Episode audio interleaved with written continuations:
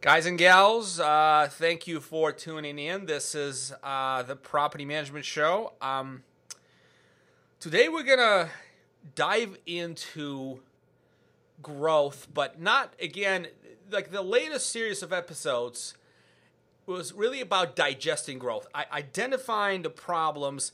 Like growing, as my guest says, growing is easy, but really um, putting putting the framework around growth and, and actually having a successful, profitable business with happy people, that is really challenging. And it all starts from the leadership position. So we're going to talk about this is going to be mutual mentors, mentorship session, really mutual coaching session between my guests and I, my guest and I, and I, as an you know a CEO of, four and a half, a, a company with 32 people. I'm going through this similar problems myself. So my guest and I are going to coach each other, and hopefully, will a lot of these lessons uh, will apply to you and your businesses, and you'll take a lot out of it. I certainly will. Uh, so let me introduce my guest. Um, he's already been on this show, and almost this gentleman almost deserves like he's at the level where introductions are almost not necessary, right? So, so I think 50% of you listening out there, maybe 70% of you listening out there, already know who he is. He's so prominent. But his name is Steve Rozenberg. He's the CEO, uh, he's a co-founder of Empire Industries. He's a commercial pilot who flies for United. He's also international speaker. He's done a lot of speaking tours in Australia and New Zealand lately, and here in the U.S. Very high in demand for his skills in terms of understanding how to grow and scale a business. He did, he did a lot of coaching, um, and he's a personal friend. Steve, welcome to the show. Thanks, man. I appreciate it, Alex. Really good to have you, man. I'm looking to jam and and learn from you. So let's set this up. Um, in the pre-show, you and I talked about the challenge of growth and um, in the things like how, how, you know we almost choke on growth, right? Everybody, it's it's as you mentioned, it's so hot. Everybody like you learn how to market, and all of, all of a sudden you have the growth you want. But what if you start outgrowing your, your capabilities? Like set this up for us. What are you feeling in your business? What's going on? Well, you know what I've learned is, you know, growth is the sexy. That's the sexy thing, right? That's the that's the sexy girlfriend. That's the Corvette, right? Everybody wants to grow, right? And you know, every, everyone that knows me and they know my business partner Pete, we are like polar opposites, right? I am full throttle forward. He pulls me back, which is which is really a good dynamic. Um, and what I've learned uh, as, as, we've been doing our growth, and we've been doing a lot of growth since you've met us, um, and, and we continue to grind is that the common theme is that everybody, you know, careful what you ask for, right? Because if you get this growth and you start growing, if you don't have the structure ready for that growth, meaning, for example, the, the leaders of the company need to have the vision of where this thing is going. Someone needs to steer the ship, right? And if everyone is sitting there rowing and rowing and rowing and no one is steering, you know, you could be making great time, but you're going in the wrong direction, right? So you could be growing, and you know what, what I was told is you get the people you deserve, and I didn't understand what that meant, you know. And we would hire people, shitty people. We'd lose them. We would think, oh, this person's going to be the end of our prayers. This is it, and then they would do a bad job. Can I can, can, can I dig in here? Can we dig in here for a second? Like I'm so curious, but I'm writing notes. I don't want to miss this remember you and I talked about the disc profile. You did a lot of conversations. You taught me the disc profile. You know, I mean, it was on the back of my head, but never forward. I never really used it in the hiring practices, and I adapted a lot of the things that you taught. How, how, what, what happened with that specifically in your company? You had that methodology, didn't you? Right, and, and we still use the disc. Okay, so you you know you hire the disc, you hire you hire for the role, not the person. Right. So for the people that don't know disc, disc is a personality profiling system. But the, the challenge is we may hire the right person, but we're not telling them what the vision of the company is. So we're hiring people, they think maybe they're walking into a job that is just stagnant, nine to five. They walk in and we are just grinding our asses off, working. Everyone is just plugging forward, and they're kind of like, this isn't what I signed up for. And it's like, well, we told you we were a growing company. It's like, yeah, but not like this. And so it, it, it comes back on us as leaders and not being the leaders and not showing what the vision is and not hiring on the vision. So what happens is, is we all are operators, right? We start a business as operators. Um, and what happens is, is a lot of times you lose that visionary path and you become managers and you start managing and not leading. And you get so caught, what you have to do, right? You have to manage people, you have to manage systems, and you get so caught up in being a manager, you almost work yourself back into having a job. And you're not leading them anymore. You know, so you hire the right people, you hire the right disc profile. But what happens is, is as you start getting into the groove and you're in the heat of battle, now, you know, sometimes people get heroitis where they push people out of the way and they go, I'll just do it myself because you can't do it because you're not believing in the vision or the culture or the core values. And we, we realize that. We're like, you know, we don't even know what our core values are. How do we expect anyone else to? So we're sitting there saying these people, the, the team members, are supposed to be the ones that are going to carry us to the promised land because we're the leaders, but we're not really leading anyone. We're just managing. So how do you, Steve? How do you hire for for performance? How do you hire for uh, for fit with the purpose? And that's so I've let me pre- preface this real quick. Um, I've identified three. So like for the last, you and I both. I know you're you're a voracious reader and you listen to podcasts. You self educate consistently and grow because you know as CEOs our roles change as we grow and we have more and more responsibilities and we look out for more and more people's well-being and their futures and whatnot. So I've distilled down business success to three key principles. One of them is aligning team behind a purpose, and that is in itself that's a leadership job, right? Then second, knowing your numbers, and third. Uh, enabling a culture of experimentation. In other words, being okay with people to fail and actually empower that, but but learn from it and and learn how to recover. So put systems in place that are never sort of never stagnant, right? Continuously experiment. And so those are the three things. But the first one is purpose. We've been lucky to actually have people that align with our purpose and growth because a lot of them are essentially hungry. We're, we're somehow be able to like uh, understand hunger in the interview process and hire for that. How do you suggest in prop and, and so we got lucky because marketing is sexy, as you said, right? Marketing firm, everybody wants to work for marketing firm, right? That's kind of so we're kind of lucky there. But property management not as sexy in a lot of ways. You can you can position it as sexy, but that takes work. So how do you recommend people who are listening who don't want to make the same mistake? How do they hire beyond the disc profile? How do you hire for purpose? Well, I think what you have to do is you have to have a compelling story of what your company's doing. What is what what do you what does your company stand for? If I just walked in to hire and I was going for a job and they said, "Yeah, that's your desk. You're going to sit there from 9 to 5. You're going to get yelled at every day. It's going to suck. You're probably going to not like it. You probably won't even be here that long. What time, what day would you like to start? Right? You're going to go, "Why would I do that?" Right? I, I can I can get a and you hear people say, "I could do another job and not get yelled at, make the same amount of money and not get bitched at every day." So it's a matter of setting the expectations. Look, and what I do is in the property management business, what I try to explain to people is look, people have a people are buying these rental properties because they have a dream for wealth, right? This is this is like a lifetime dream of theirs and the second biggest investment of their life. And they're trusting it with us. The reason they're even coming to us is they have a problem and for whatever reason they think our company is the solution. We are, for lack of a better term, a customer complaint company. I say customer resolution company. Our job is to provide solutions to their problems. People are going to call you and they're going to have a problem. We can provide the solutions. That's what we do. We have to be okay with finding solutions, and it doesn't always have to be win win. And you know what? The customer is not always right. And you know what? You don't always have to apologize. One of the first things I tell our team, especially the ones that are on the front line answering the phones, let's say they let, let's just say for example because we all know that as property managers somebody calls up and they're bitching about a vendor that didn't show up. Well should i apologize for that vendor? No. I tell them you don't apologize. It's not our fault. You know what? You acknowledge that they're pissed.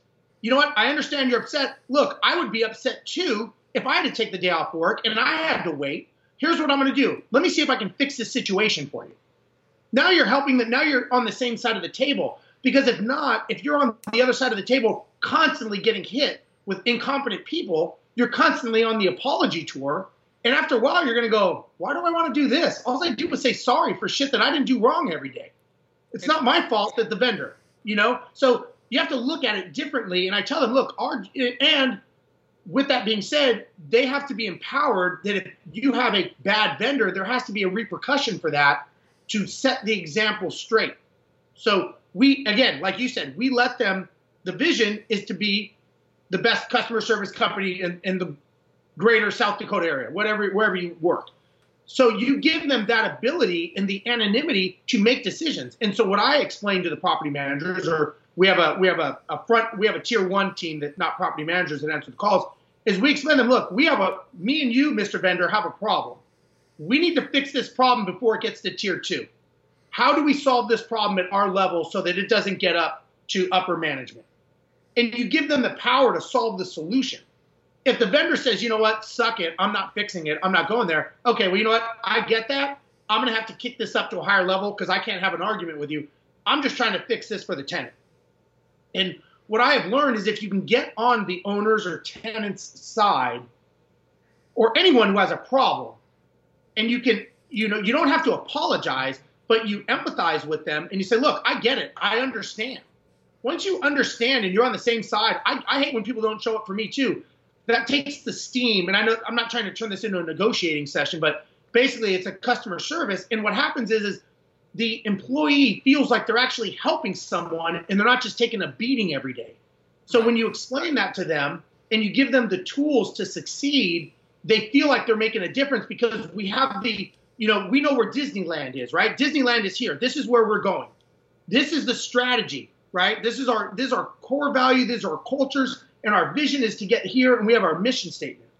The challenge is, is most companies, they don't know what their core values is, not even the CEOs or the owners. And like you and I were talking earlier, I think one of the biggest challenges, nobody holds the CEO or owner of the company accountable.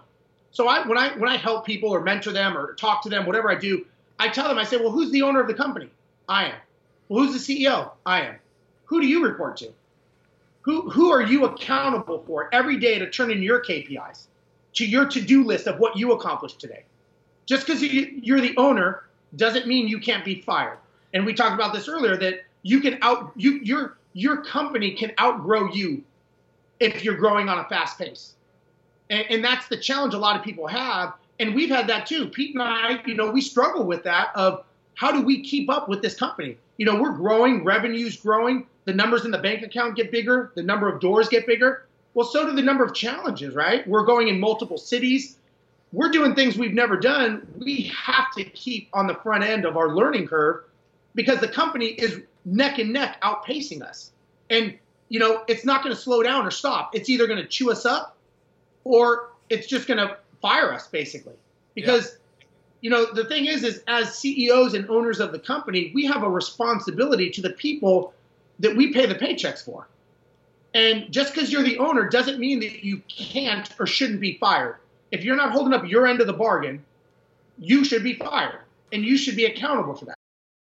Our sponsor today is Four and a Half, my own company, and our brand new product, One Partner website platform. You see, the problem with websites is that once you have it built, there's really no changes being made until you're ready for a new one in three to four or five years down the line. So the website's not keeping up with your business. And if you are making changes on your website, you are left guessing on how those changes will improve the performance of the website. Right? So one partner solves that. We solve it in three ways.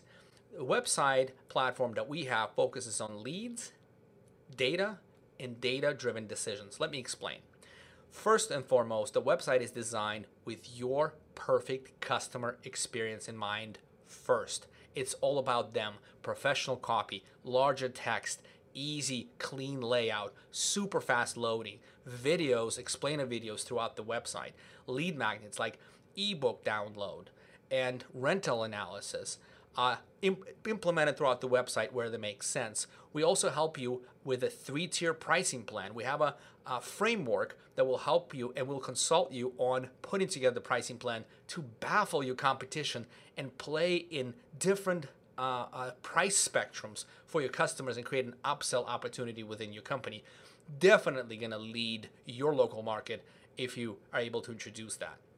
And so all of that uh, means little if we don't have the if the website does not rank. Well, Four and a Half uses the last six years of our experience to implement SEO uh, best practices throughout the website, inside the website, outside the website, um, connect all your digital channels, all your social media channels, and have that sort of a presentation of who you are as a brand, consistent, clean, and very, very easy for your customers to understand. Now, the second element here is the business performance dashboard. It's the data.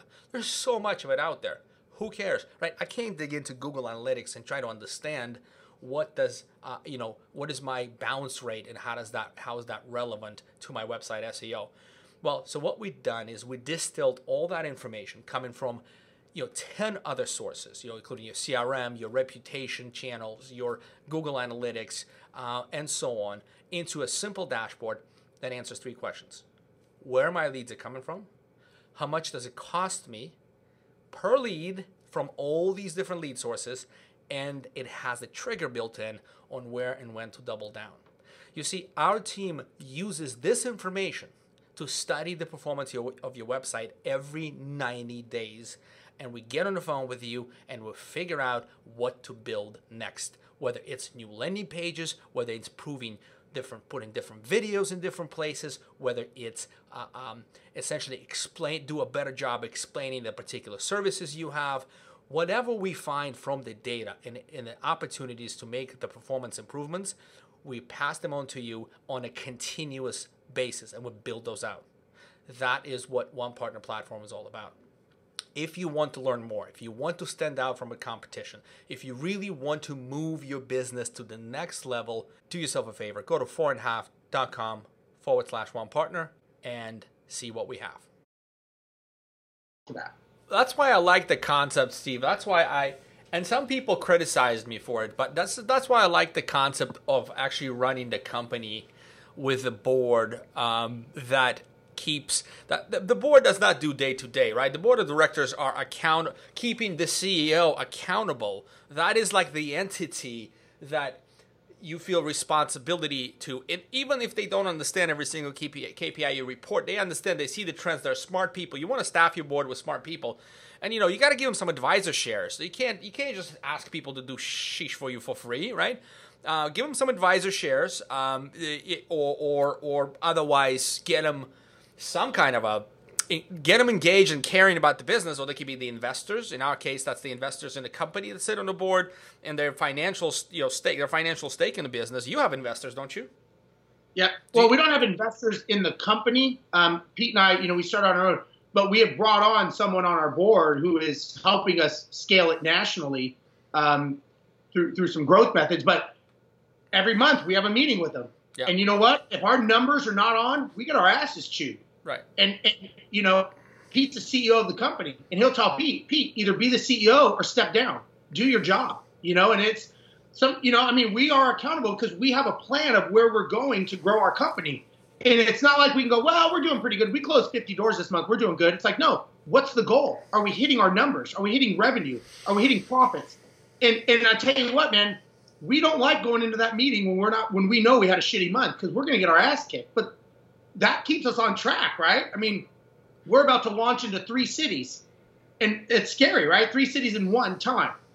That's a little nervous. That's not anything we've ever done. The person who's advising us is like, what's going on? Where's the plan? You know, it's not like we go, well, we'll get to it when we want to get to it. It's like, no, no, we have a plan, we have an agenda, let's go. You know, so and, and, and so that's that's a good thing. This is this is where you can. It's lonely at the top. Even if you have a partner, you both are.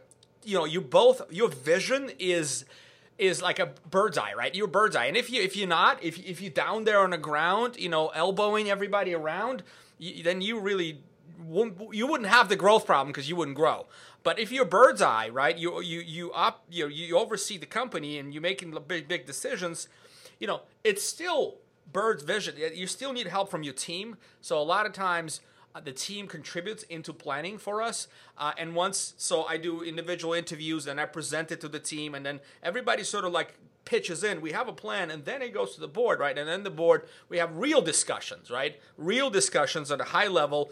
And these people from different industries, they sort of bring in their experience. And that's kind of how we structure it. And I don't know very many property management companies that run that way, except yours. I didn't even know you guys have a, a sort of a board, uh, and then you you, have, you do, do you do you do you recommend that structure, or do you feel this is a little in this is this is maybe cutting you uh, cutting your wings a little bit? Well, I think I, I don't know if I, it depends on people's goals, right? It goes back to what are they, what are they, what is the goal of the company? If the goal of the company is for us to sit in one city and grow, that may not be as necessary for the for the exponential growth we are trying to do. It, then it's necessary. But what I will say, what every company should do, and we do this, and this may help you, is we created a leadership team. Okay, the leadership team is is obviously consisted of leaders, right, from different departments that have a say in the company, right? And these are people that see the vision. So let's just say, like in our company, I think we have 20, 26 employees or so. Uh, this is uh, maybe, I think there's four, uh, five of us, right? Marketing, Kevin from marketing. We've got uh, director of ops, CFO, um, Pete, and myself. Every Tuesday at 7 a.m., we are there in the office for, for our leadership meeting. It goes for an hour and 30 minutes. It's very structured. First thing we talk about is the scorecard of the company. We have our KPIs that everyone has to contribute. We look at, and it's a very, when you say bird's eye view, we say 30,000 foot view. And our KPIs are green or red, meaning are we on track to the goal of where we're trying to go, right? How many doors do we want to lose? Let's say we only want to lose one a week, right? Well, if it's more than one a week, it's red. It's Can you share it, Steve? I'm sorry. Please keep the track of where you're going in mind. I just for the audience sake and for my own sake, can you give me some of the key metrics that you actually? So we're just implementing the scorecard system. This is like as timely as it gets. So I'm super curious, and I'm sorry to interrupt, but what are some of the key um, metrics that you're tracking? You don't have to tell me everything, but some of the key things you're tracking in, in the scorecard uh, on that leadership meeting because we have the same, but we're just developing the scorecard. So well, first, let me say you want to keep them somewhere between seven and 10 metrics. You don't want them more than that. Okay. So all the company metrics are going to funnel up into that. So the, let me just say, you know, the, the property management side, they've got a whole shitload of metrics. I don't care about all those. It's the things that I really want to know about. How much revenue have We're we collected? Business. We're talking business metrics, right? Yeah. We're talking upper level stuff, right? I want to know how many doors have we gained? How many doors have we lost? I want to know how many leads, how many upper, well, so the way we classify leads that come in, we classify them as total inbounds, and then those inbounds are broken up into leads or opportunities. Okay? So we want to know how many leads came in, how many opportunities, and we have a certain conversion rate that we want them to be. Meaning, are they good leads or bad leads? What are they? And what right? is the time? I'm just furiously writing stuff down. Uh, uh, what is the timeline for the scorecard? Every week. So so weekly, you measure the conversion rates. You you track all these things weekly. Okay, got it, got it. Every weekly. Um, how many how many tier we call it tier three, which is upper level. How many tier three complaints are we getting um, from from clients or vendors or owners? Um, what is the what is the account balance in the bank? Do we have any money borrowed on a credit line? Um, trying to think of what else. Can you can you can you can you dig into the tier three complaints? I'm actually fascinated with your tier system. Can you help? Yeah, break yeah. that out for so, me. So recently, we've done a lot of work with outsourcing our teams. Okay, um, and and we we've been outsourcing them to to uh, another country, and it's been super amazingly successful. Let's just say. Um, so successful that we have about 16 employees in Mexico really that cool. work directly for us. Okay. Um, amazing employees. They do. I mean, they are. They actually work for us. Okay. Um, and um, Brad Larson is actually the one who who got us onto that and identified that with us. And it's been it's been we took it and just as always we just exploded with it, right? And so they are the tier one, meaning 80% of your calls and inbounds that come in are basic information, right? I can't log into my portal. I got an HOA complaint. Why do I have to pay rent? It's all the stuff that just blows your mind of stupidity in my mind, right? So we have teams down there. We have we have different teams down in Mexico that handle different departments of our company, and they're teams of four and five in their groups. But 80% of all the calls and problems are handled at that level. That's tier one. Do they have some kind of a book to operate from? Do they have uh, training? I mean, do, do, how, how, yes. sorry, man. I just want to dig it. Like, how, how yeah. do they know how to answer the question correctly? Well, so for us, we do training with them. They they they are trained every week with the rest of the team. They are part of the team. Um, they have manuals. They have scripts. I do script training with each division every week. Uh, we go over challenges and issues. Um, we talk about, you know, because after a while, you're going to see all the same challenges, right? You're going to see them. You're only going to have so many, right? So you, it's not the challenge, it's how you handle it. You can't change the stimulus, you can change the reaction.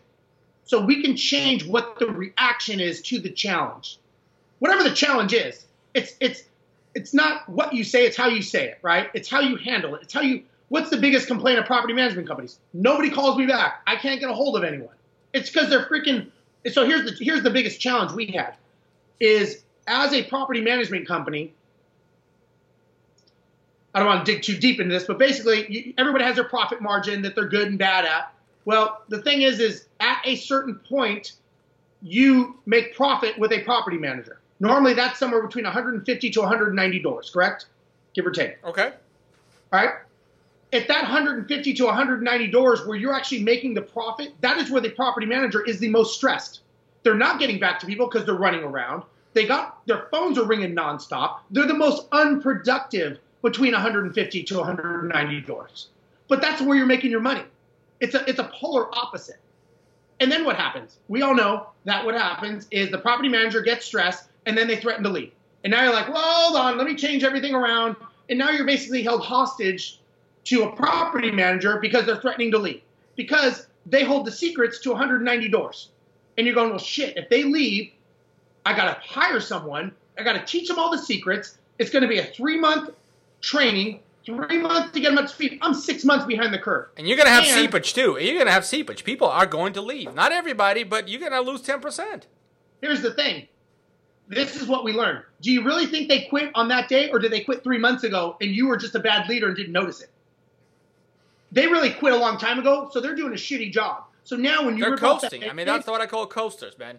I do not exactly. tolerate coasters in my company. It's it's a big topic every meeting. I stress you do your best work or you go elsewhere and I'll help you get a job somewhere else. Don't let it yeah. turn into a nasty situation. We're not keeping coasters on board. We're just not. Absolutely. So, and what happens is, is I remember, um, uh, I forget who it was. Somebody, somebody one time from a, a big company said, every time I lose a property manager, I know that I'm going to write a check for $3,000 no matter what. He said, the longer I wait, the bigger the check. Because mm. more problems are going to be discovered, little Easter eggs as you're going through with upset owners, so and so's not calling me back, all that stuff, right? So, anyways, what we realize is by taking off the pressure of these BS calls, the 80 you systemize 80% you humanize that's 20%. your tier one that's where you're coming back to the tier one i thought you went on a tangent over there nope. but you're actually nope. you're all right just for the audience steve actually has a plan man we're going to go back and actually take it all the way back to the leadership team which we started the discussion i'm keeping that in yes. mind but now let's yeah. we'll dig in this is going to be great man when we write this up it's going to be a ma- operation manual for growing companies bro Let's do this. All right. All right so now so, it boils back to tier tier one, not tier three. Tier one. So you're taking. So basically, your solution is Let's take the stress out. Let's give him more a strategic role, and a tactical goes to my tier one team. Right. And here's the thing when I have a team, that property manager is no longer holding all the secrets. So when they if if they want to leave, it's not going to be that harsh because it's spread out with tier one. So so that's how we handle it. Everyone can handle it differently. That's just our business makeup, and it's been working very very well. Can I ask? Um, can I poke a couple holes because we operate we actually restructured according to Ben White's book and, and Adam Hooley's the first one. Uh, we're in the squads. Uh, we do have a, a, team approach. We have a squad executive uh, who's strategic, and it's still we're still working through it. it. It's fucking man. It's a it's been a year. We've been transitioning. It takes a while, right? I mean, it's maddening. But the challenges we're facing, people feel like, oh, I'm speaking to a lot of different people. Who's actually in charge of my account? Do you get that? You, here's the, it's funny you say that because a lot of people have the perception that oh i want the single point of contact. And we were that way too. We're like oh we like the personal touch we like that. But here's the thing. The reality of today's society is that people do not stick around in jobs. So now you are putting yourself in a vulnerable position as a CEO and leader of the company by allowing yourself to basically get pigeonholed. Well, and there's also a progression, right? There's also progression for employees to grow. Like if you only have one property manager and there's an assistant, there'll never be a problem. Like there's there's no way. Jeez, but when you have a structure, right? So, but but the question is, like, how did we solve this? And this is maybe you and I need right. to think out of the box well, here. On. Let me let me go back to this. This is yeah. this is what we found out, and, and we're you know I'm coached by a business coach, and we run this by our coach, and we talk about it. He goes, let me ask you this. He goes, if you have a problem with AT and you called AT and T, would you want to talk to the same person you talked to, or do you just want your problem fixed? Like I just want my problem fixed. He goes, if you go to the car dealership and you want your oil changed, would you care that that guy's changing your oil and that guy's changing your tires? No. He goes, that's called big business. The problem is, is most property management companies are thinking small business and they're small minded. He goes, and that is not a scalable model. He goes, you will price yourself out of the market. I agree or, and disagree with you on this one. I, I, look, I'm I'm with you because we are like, well, I don't know. And here's the thing: at the end of the day, as a property management company, I own rental properties, right? I would much rather say I've had my property for 10 years. I've never talked to my property manager once. I just get a check every month. I, they are the best ever. They don't want to talk to us. They don't want to call us. It's not. It's the new way. They're too busy. They're going. I don't want to talk to you. Well, today I'm going to take my pen out and I'm going to write a couple things, and I'll call you back in 10 minutes to let you know what I'm doing on my coffee break. They're going to be like, don't bother me. Is there a problem? No. So the the biggest. My whole point is is they just want the problem solved. They just want their property rented. They want it streamlined. Your phone rings, and, and we both service business operators, right? I operate multi-million dollar service business, you as well. Our phone rings for two reasons leads and problems. That's right. That's it, That's right? It. Leads and problems. You know, if you are sales press one, you go four and a half, sales press one, you know, for account management press two, the press two is somebody's having a, a, a meltdown, a problem, an issue, a situation we're fine. We address that. But sometimes I get I get that the, the, the drawback of the team that I, I'm still trying to figure out, Steve, is I still want to give people the feeling that there there's one person, and there is one person who's responsible for their success. But because we structure the business where tactical people are different than strategic people, they get to talk. Like, okay, Google AdWords is a completely different. Like, we have a Google AdWords expert, and your account manager doesn't know Jack that doesn't know half as much as the Google AdWords does, right? So you got to talk to the Google AdWords guy. Then the reputation is different. Then you know what I mean? It's all these, and for you, it's the same thing, right? For you, it's you know, it's the uh, repair problem and then accounting problem. Like your dude, your maintenance guys can't solve the accounting issue, right? Yeah, exactly. It's like okay, so you're the property manager. So do you want me to get on the roof too? Do you want me to, do you want me to hook up your utilities? Well, no, that's that's that's not realistic. Okay, but you want it to be realistic for here's the challenge you want one person to do everything? Well, what happens when they're on the phone with someone else and they can't answer your call? But I think they want one person. To, I think they, I think the desire is the quarterback, right? They, they want the A player, the quarterback. They want the feeling that it's taken care of by a manager who's sort of who's who's then managing, and that's challenging, man, because that's an A person, and you know there's only so many of them. But here's the thing: if I told you, "Hey, Alex, when you call, we have a whole team that's dedicated just to handle maintenance. They deal with the vendors, they dispatch, they follow up. We use Ray Hespen. We, we, we do everything. They are on the spot. That is all they do all day long is make sure maintenance is taken care of. Or we can get a property manager that she may be busy, she may be putting out fires, she may be walking properties. I don't know where she's going to be today. You what would you rather have? You know, I'm 100% with you, but they see you, what you and I want. Uh, is great, and we both understand because we now have faced the operational challenges and now know better than the Google AdWords person in my end will solve your Google AdWords problem, not the reputation gal, right? She she's like she's all about reviews. So, but but in the consumer's mind, both you and I got to agree with this. In the consumer's mind. So I think the one way to address it, I'm just coming up with this as we talk, is to is to communicate. In other words, have a cadence of communication and do video introductions to team members on newsletters. I think that will alleviate some. We haven't done that well, but you know what you know what it is, Alex. I think I think more importantly, it's a fundamental setting the expectation in the beginning of how you operate. It's just letting them know, look, this is how we operate, right? And if you set the client up and let them know, look, this is what we do, they're like, I don't have a you could sell it both ways, right? That's sales and marketing. That's that's showing your product. I could go, man, Alex, I thought everything was done on Yellow Pages. What is this internet? And you're like, oh, nobody uses Yellow Pages. This is the best way. And I'm like, okay, if that's how you do it, that's how we do it. Okay, see, you're sold on that concept because you believe in it. And you go, look, you don't believe me? Look at my 392 Google reviews I have. I can't be that shitty. People must like what we do. We offer a good product. Right. So it's, it's but people forget the, between the sales, uh, between the customer acquisition and uh, integration and onboarding, and the problem, it could be 18 months span. They don't not going to retain any of that. Exactly. I've been sending I've been sending people mugs like I've got this thing here. Hold on. Like if you on video, like I've been trying to do things like here's your account manager, here's your team. It's Jenny and Teresa. Oh, and by the way, just for you to use the cup, I'm gonna call it I'm gonna call it boss. So maybe you put it on your desk, and it kind of worked, but I really couldn't measure, so we stopped. But maybe we should do that. Anyway, let's try to get that concept. Yeah. So so the tiers. So we have that, and then the property managers are tier two. So, you know, here's the thing: the property managers are now. It's like taking. It's like the funnel approach. They're not taking a hundred calls a day, and only three of them are important, and those three get washed out because they're dealing with stupid things. They're taking the three calls that are important that maybe could get us sued or lose an owner or something like that.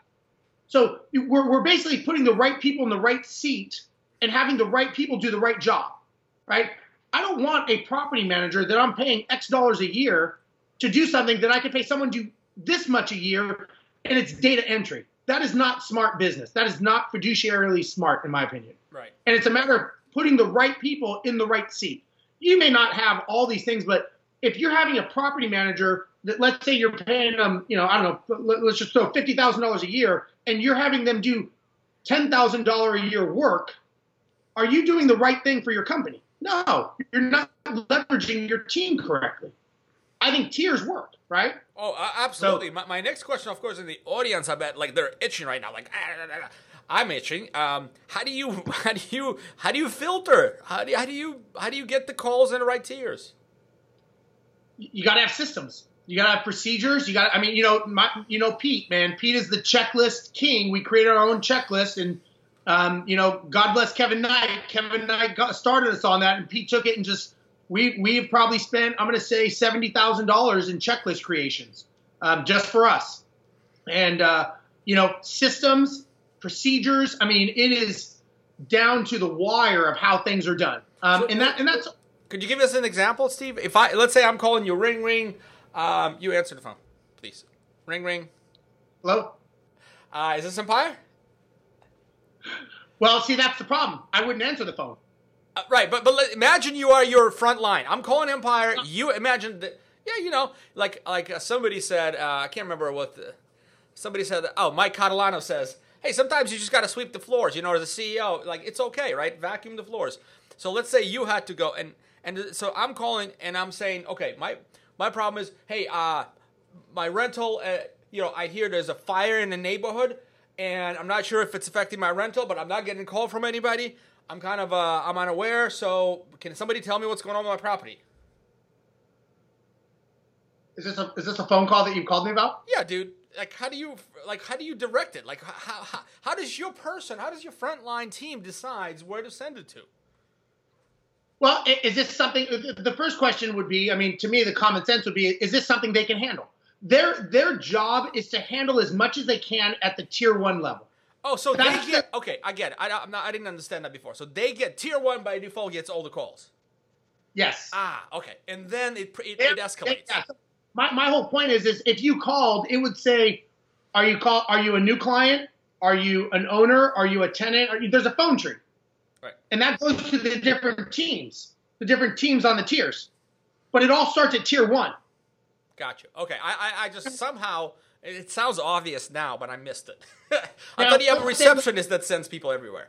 Now here's the thing. Here, here's the difference between a proactive company and a reactionary company. They are just fucking steaming because they don't want to pay a $25 HOA trash can bill, right? Whatever. They are pissed off. I want to talk to my property manager. Here's the difference.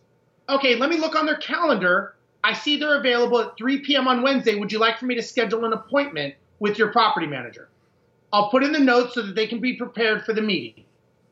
That's great. Now the property manager has it on their calendar as opposed to going, tag, you're it. And they're like, holy shit, this person. Now that person gets time to calm down.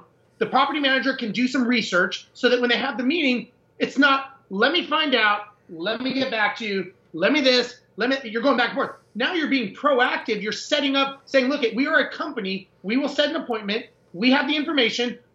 We'll talk about it then, and it'll be on the calendar. That's pretty brilliant, man. I really like the way. And by by Wednesday, this twenty five dollar trash can fee may not be an issue because you just had a you're having a bad freaking day, and you're, You're pissed off. You're, you're emotional. and you're your wife already thinking- paid it anyway, right?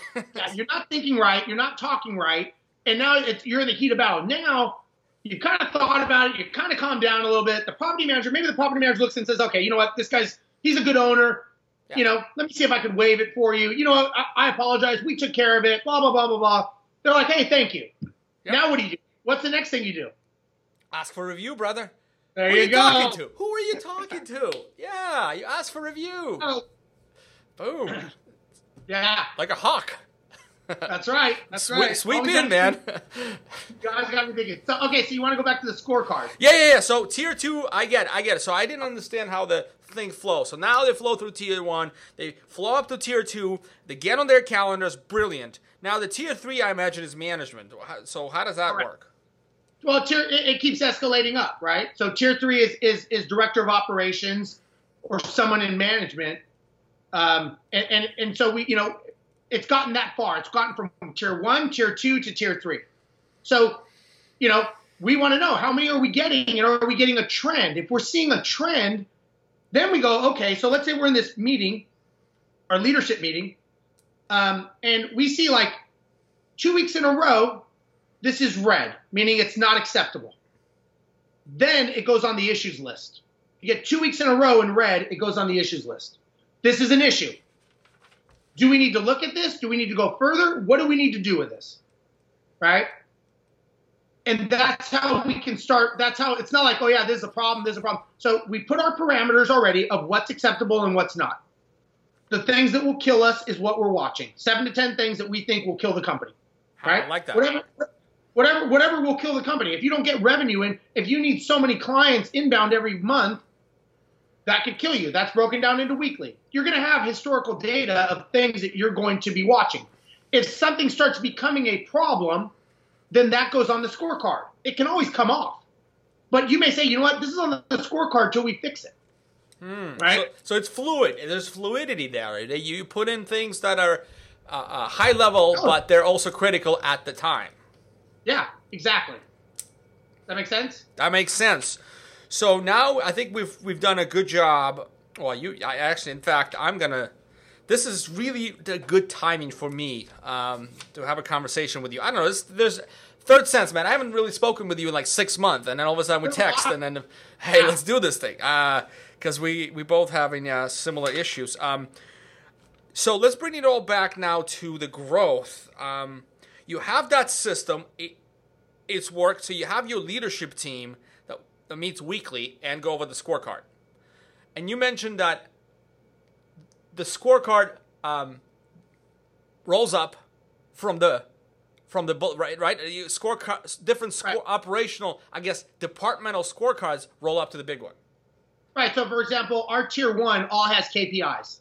Those roll up to their team leader. So each each each team in our tier one level has a team leader. They get their KPIs. Those get kicked up to their manager. So we're, we have an organization chart and we have a hierarchy, right? And they keep getting. And we may go. That's not important for me to know the wait time that our clients are getting. It's not important to me to know unless it becomes a problem Right. but it's being measured. So we measure everything. We measure the the front office girl. How many phone calls is she getting? How many times is that phone ringing? Okay, it's ringing a lot. Why are they ringing? What's what are they calling for? Is it maintenance? Is it complaints? Is it leasing? What are they calling? Right? You don't know unless you track it. If it's not a problem, don't need to measure it, right? But we we do measure everything. So so anyway, so everybody every department may kick up three KPIs they probably have like kevin my marketing guy he tracks every single marketing campaign we do to the nth degree we don't care about that I don't care what the marketing strategy is producing the most or the least. I, I, at this meeting, we're at 30,000 feet. I just want to know how many are we getting of opportunities, how many are leads, and what's our conversion rate? How many days to close a client? That's good to know because yeah. that's the return of our money. How long does it take us? What's the average? So there's there's things on the sales side. How many doors? How many contracts have we signed? And how many have been turned over to operations? Meaning, are we signing them and we have to hold them? So th- that's that's all. All this information is telling us a story, right? And so that's what we're trying to do is we're trying to get a financial story. Now, part of this leadership team, um, what we do is uh, we come up with a quarterly theme. Okay, and when I've coached and, and helped property management or mentored them, whatever, um, I'll tell them we need a quarterly theme. So, what do you suck at the most right now? And normally it's communication, or let's say it's maintenance. Okay, that is the quarterly theme. The whole theme for the quarter is to fix it once and fix it forever.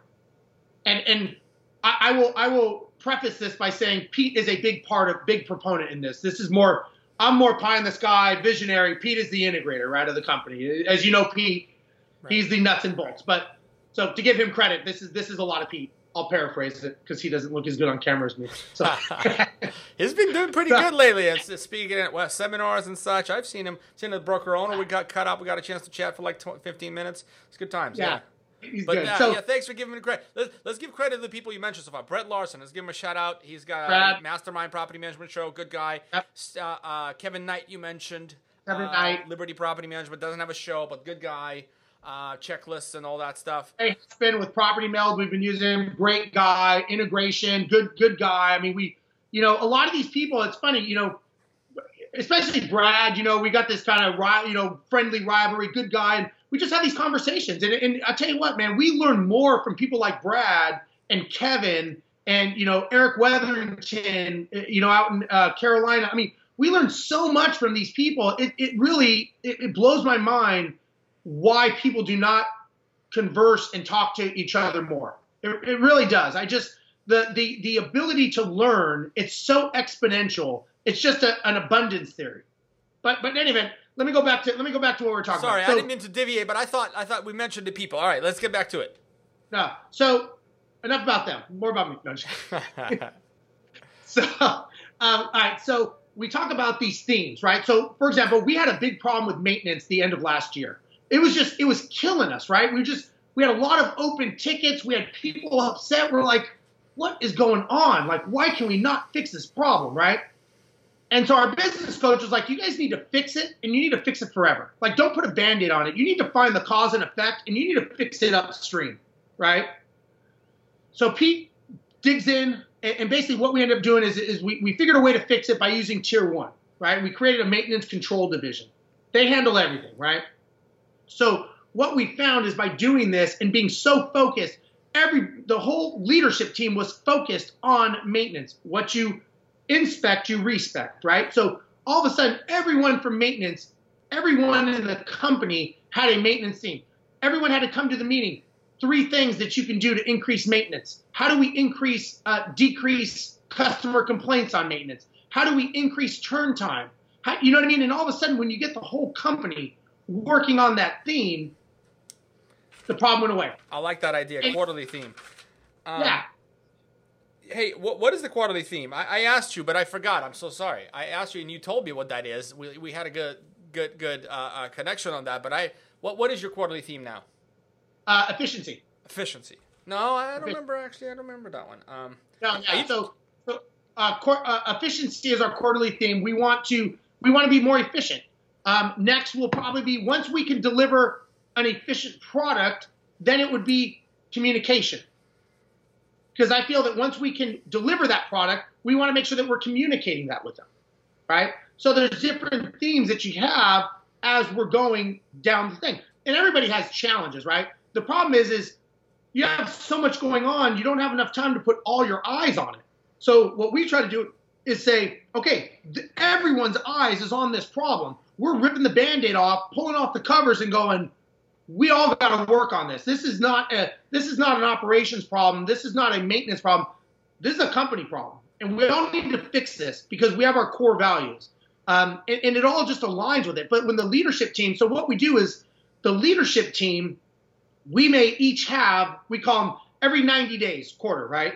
Because your brain works best in 90 day increments, is what they found. So these are 90 day, we call them 90 day rocks. Okay. So the 90 day rocks are where you have projects towards the goal. And so we have individual projects that we're doing, and then we have company projects that we're doing that maybe we're collaborating with other members of the team. And every week, are you on track or off track? That's all we need to know. If you're off track two weeks in a row, guess where it goes? The issues list. Score uh, issues list. Okay. So you're kind of, and, and all it's doing is, is you're putting accountability where the whole, it's not, now it's not just Pete and I trying to figure out what are we going to do? How are we going to fix this maintenance problem?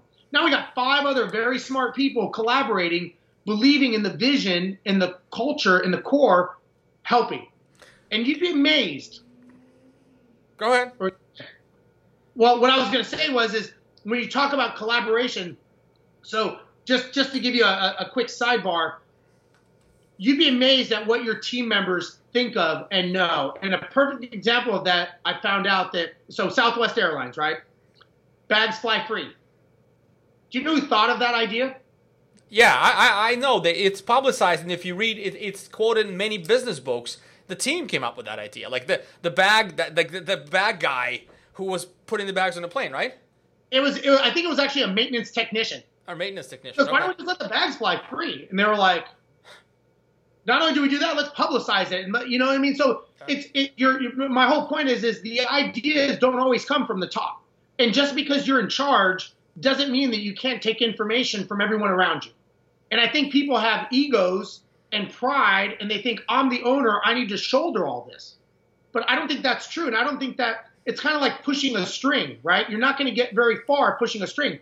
If you lead, a leader pulls the string, right? And I think that's the biggest problem. Eh, what we kind of got into in the beginning is I think people learn, they grow a company and they become managers and they don't focus on being a leader.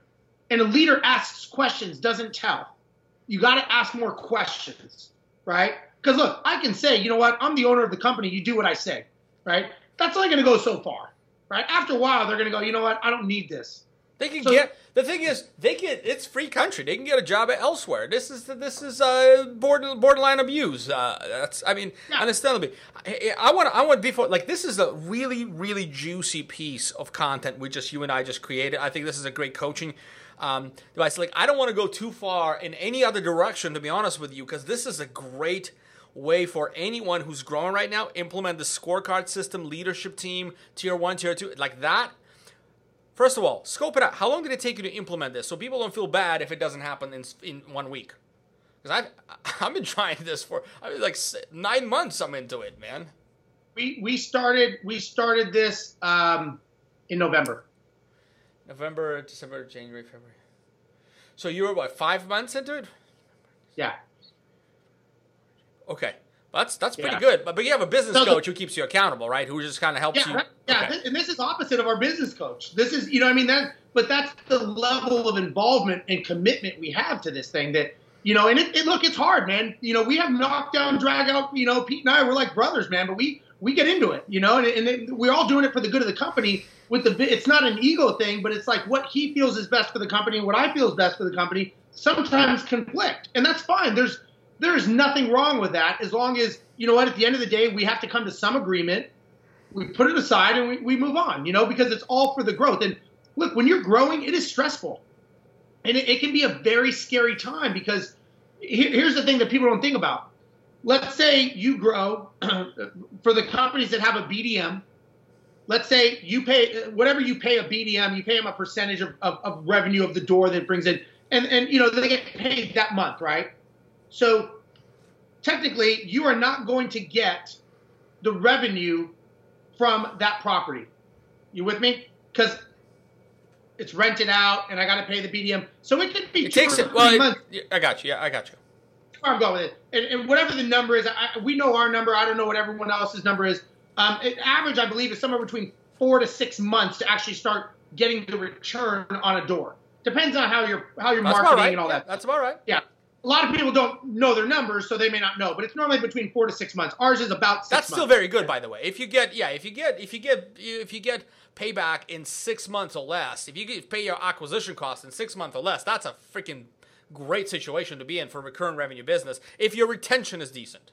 Right. So what people don't realize though, and again, careful what you ask for. You start closing doors. You know, we've had we've had months where we closed 62 doors. That's a big check you're cutting. That's a company in itself. yeah, but think about it. Think of how much think of how much of a paycheck we're cutting out to the BDMs. Right. We're not seeing that revenue for six months. Now we have another month where we close 40 doors. All of a sudden, you get into a cash gap situation. Yep.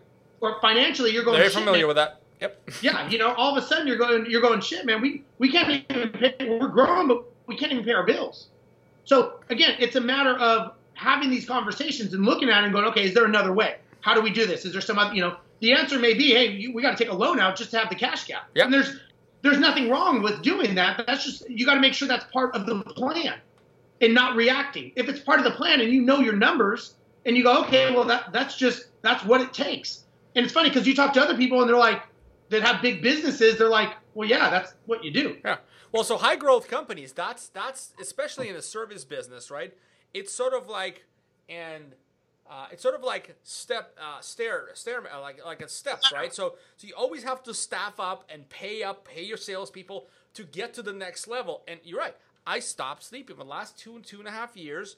Um, you know, I've been sleeping like a rock, but lately, last year, when this this big growth spur, man, I, I, dude, I wake up and think on things. Like it's like I, 3 a.m. in the morning, I'm thinking. Like my mind is going. Like I'm, it, it, it's real. Yeah, it is. It's it's it's it's a it can it can eat you up because businesses there there there's no emotions, right? It will chew you up. I mean, you know, we all we all do campaigns and we do things and we go, well, that sucked. That just cost me twenty thousand dollars that produced nothing or whatever it is, you know. And you're like, well, or you hired an employee and they were useless for six months and you find out they didn't do anything, and you get upset. But the reality is, is it comes back on the leader. If you're not planning and you don't have that plan, is there really anyone to blame but yourself? And that's why just, that's why we're not sleeping, brother. yeah, and it's it's the thing is is what we have learned is obviously it's always good to have someone to talk to, whether it's a business. You got to have someone that you're accountable for, because then you sit there and go, "Am I am I freaking crazy or am I on track?" And then you start talking, and it's like, okay, well, I'm not crazy. Like this is not like this is. It, first of all, is this normal? Right? Am I am I the one off or am I normal? And then you start talking to other business owners and, and not against property management companies or anything, but you know, you talk to people that have big, very big businesses of all kinds. It's the same. It's the same story. And you're like, okay, well, how do you guys cope with it? The ones that are successful, they say, you know what? It's just the plan. You got it. And our biggest challenge that we have, I'll tell you, is we have our plan, we have our organization chart, but sometimes if an opportunity pops up, we may go for that opportunity. And our business coach always asks us, is that part of the plan? If it's not part of the plan, you either change the plan or you don't do it. Even if an opportunity is going to make us $100,000, is it taking our eye off the prize of what the plan and the vision of the company is? And look, as you know, we all get opportunities. I get opportunities to speak around the country, but he's always saying, is that part of the plan? Is there is is this aligned with what you're doing? If it's not, sometimes saying no is better. I yeah. hate saying no because I'm speaking, but you know. Yeah, I, I, got you, and we've been very lucky. I've been very, very disciplined with, with sticking to uh, to our plan. But there's very there's a lot of temptations, and we call it squirrel, or you call it uh, opportunity, call it whatever. There's temptation out there to make to make good money. I can consult, you know, and I tried that, and I realized how much time. I realized if I do more than because a few client engagements a month keep me sharp, keep me like sure. inside the real, like what you and I doing right now. It keeps me inside what's going on. Any more yeah. than that, and what happens is I'm costing my company opportunity. Absolutely, yeah. You're you're absolutely. You know, case in point, when I went to Australia and I spoke to Australia, great people. I love going over there. I mean, they're just, you know, the, the property management, and you've been there. You know, just just good people. Um, and and a lot of people had me coach and mentor them, and you know, it's great. I got a lot of them now. And now, you know, I mean, and I'm helping them and I'm, and I'm you know, fulfilling them and everything. And I love doing it. Um, but again, you got to make sure, does it align with the goal? And, and if it does, if it if it doesn't, you got to either you have to fit it into the goal, or you got to say, you know what, this doesn't. You know, at some point you got to say, you know what, I'd love to help you, but I just can't right now because my my I'm full. But as soon as this is done, and, and we could go, you know, down the road possibly, but right now I cannot. And there's nothing wrong with saying no. Ah, and that's let let's finish on this note right here, man. This is like there's nothing wrong. In fact, I think it takes it takes mental toughness to say no to juicy opportunities that are not aligned with your direction and your purpose. Real, real quick, I'll tell you a story. So I was at a, a, a conference a couple months ago. Uh, Darren Hardy was there speaking. I don't know if you've ever Very familiar of with him. Yep, I've seen his Yeah. stuff and get his emails. And he's got the Success Life magazine or some some successful something. Yeah. And he's a, obviously a very successful. Compound Effect was an amazing book. Um, but when he spoke, he said he interviewed some of the most successful people in the world, the Richard Bransons, the the Trumps, the, the you know all the people that were very, very successful, and wealthy. And he was trying to figure out. He said, "What is it that you guys do?" He goes, "I work way harder than you. I work my ass off. You guys are not. You guys don't even seem like you're working as hard as me. Why are you so much more successful?" And he said they all had one common word. They say no more than they say yes. And he said that was the common theme is they were very he said he would have a meeting with Tony Robbins and it was like you have 12 minutes. Go. And it was it was literally that protect they protect their time that much. And I thought that was very interesting that that was the common theme with all successful people. Ooh, I think I'm, I'm I think I'm, I'm finding something really really unique from this conversation, and I think people get because look when you're when you're just starting, really nobody cares. You got to ask, ask, ask. You ask your clients, you ask uh, you know somebody to lend you money, all those things, right? And then you get certain level of success, and I think people who don't go any further are the ones who keep saying yes to to things and basically moving, and, and their teams can't catch them. Like they're everywhere. They're just boom, boom. Yes, this. Yeah, we're gonna do real estate. Oh yeah, we're gonna do maintenance. Oh, Steve Rozenberg does tier system. All right, guys, on it. Tier system tomorrow. Tomorrow we're going here. We're going to Mexico. yeah, and then boom, boom, this, that. And that is, I think that is the big challenge. But if you discipline and, and, and no is, yeah, there's an eloquent way to say no. and I, I will tell you, you know, when it comes to dynamics, you know, Pete, my the people that know Pete and myself, like, I'll come back and, and he'll say, like, you'll come back with ten ideas, nine of them will be shitty, but one of them will be the moneymaker. And my idea, and I bring them to Pete, and I'm like, what about this? What about this? And he's like, no, sucks, horrible, hate it. There's that's the one. That's the one we're doing. And I'm like, let's do it tomorrow. And he's like, third quarter. I'm like, third quarter, man, come on, like tomorrow. And he's like, third quarter. He's like, it's not in the plan. So I, I, I love that I have him because I, you know, like we, we joke. If I was running the company just myself, we'd have ten thousand doors and it would be chaos. If it was him, he'd have five and no one would talk to anyone, but they would be perfectly run. You So probably make the same amount of money though. yeah, they, they would. They, they probably would. Very true. But it's one of those things that you know. And the one thing before we before we go, I'll tell you. You know, one of our main mentors, Brad Sugars, um, he always says B times do equals have, right? And what it is is if you want to have something, you have to become that person. You have to do it, and then you have it. The biggest challenge that, that he explained to me was that most people forget about the becoming and they just do. And they say, I will work as hard as I have to work to have that. I will 25 hours a day if that's what it takes, right? As entrepreneurs, we will all grind whatever it takes. But the problem is, is they don't become the new person. And it's kind of like what got you here doesn't get you there. So what got all of us to this level of company is not going to get us to the next level. What got us to a $5 million company is not going to get us to a $50 million company if we don't change who we are. And so he's saying, like, you have to read different books. You have to hang around with different people. You have to go to different networking events. You have to change your friends. You have to become a different person because what you who you are got you here, but that's not going to get you there. And that that really sat with me a lot learning that. That was real important. That is really true. So upskilling, upskilling yourself and upskilling your team, if you want to retain them. a lot of times, you know, people people don't operate uh, with the same intensity as the company progresses and grows. There's different sets of response, and I've had I've had to part ways with my dear dear friends who have been with me, became dear friends, who've been with me from the beginning. They're just not like their mind is a little bit different. Once we put structure there, they're great operators on like at well, chaos. They controlled chaos, but once it's controlled and and and processized and operationalized, they don't feel you know it's it's a wrong fit. So and, and there's nothing wrong with that, and no. that's just that's, you know I've talked to a lot of people about it because we've had the same thing. You know, the people you start with are not the ones you end with. You know, and Pete and I have had the discussion that we know that probably at the end of the day, when this thing's you know as big as we want to go and national and stuff, it's probably just going to be Pete and I. And, and we hope we have all the teams, but we can't guarantee that. We can't guarantee everyone is willing to do the conventions and do the learnings. I can't force people to get educated. But you know, if if the team I have is running a, a five million dollar company and I expect them to run a hundred million dollar company, but they're not doing anything different, how are they going to learn that? How are they? That's you know, that's something you have to you have to become a hundred million dollar CEO because a five million dollar CEO is not a hundred million dollar. They Absolutely they not. think different, right? And it's a mindset difference, and that's that's the challenge. Is we're all on this quest. Look, we're all on a journey, right? We're all going somewhere. Some of us are going forward, some backwards, but we're all going somewhere. We're not staying the same.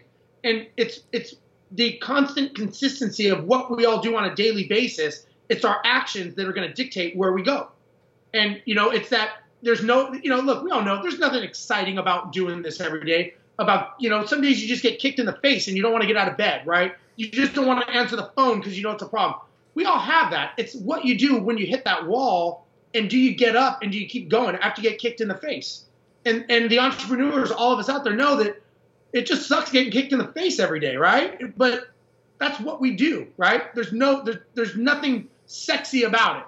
Right. Oh, it looks no, no. I would disagree. It looks glamorous. We wear nice sports coats. We get up on the stage. We get invited to speak. And I had the same meet yesterday. We had a whole company meeting, and I, I explained to my team. So we're gonna finish with this, man. I played a, I, I played a hustler game. You know what I did, Steve? You like this? Uh.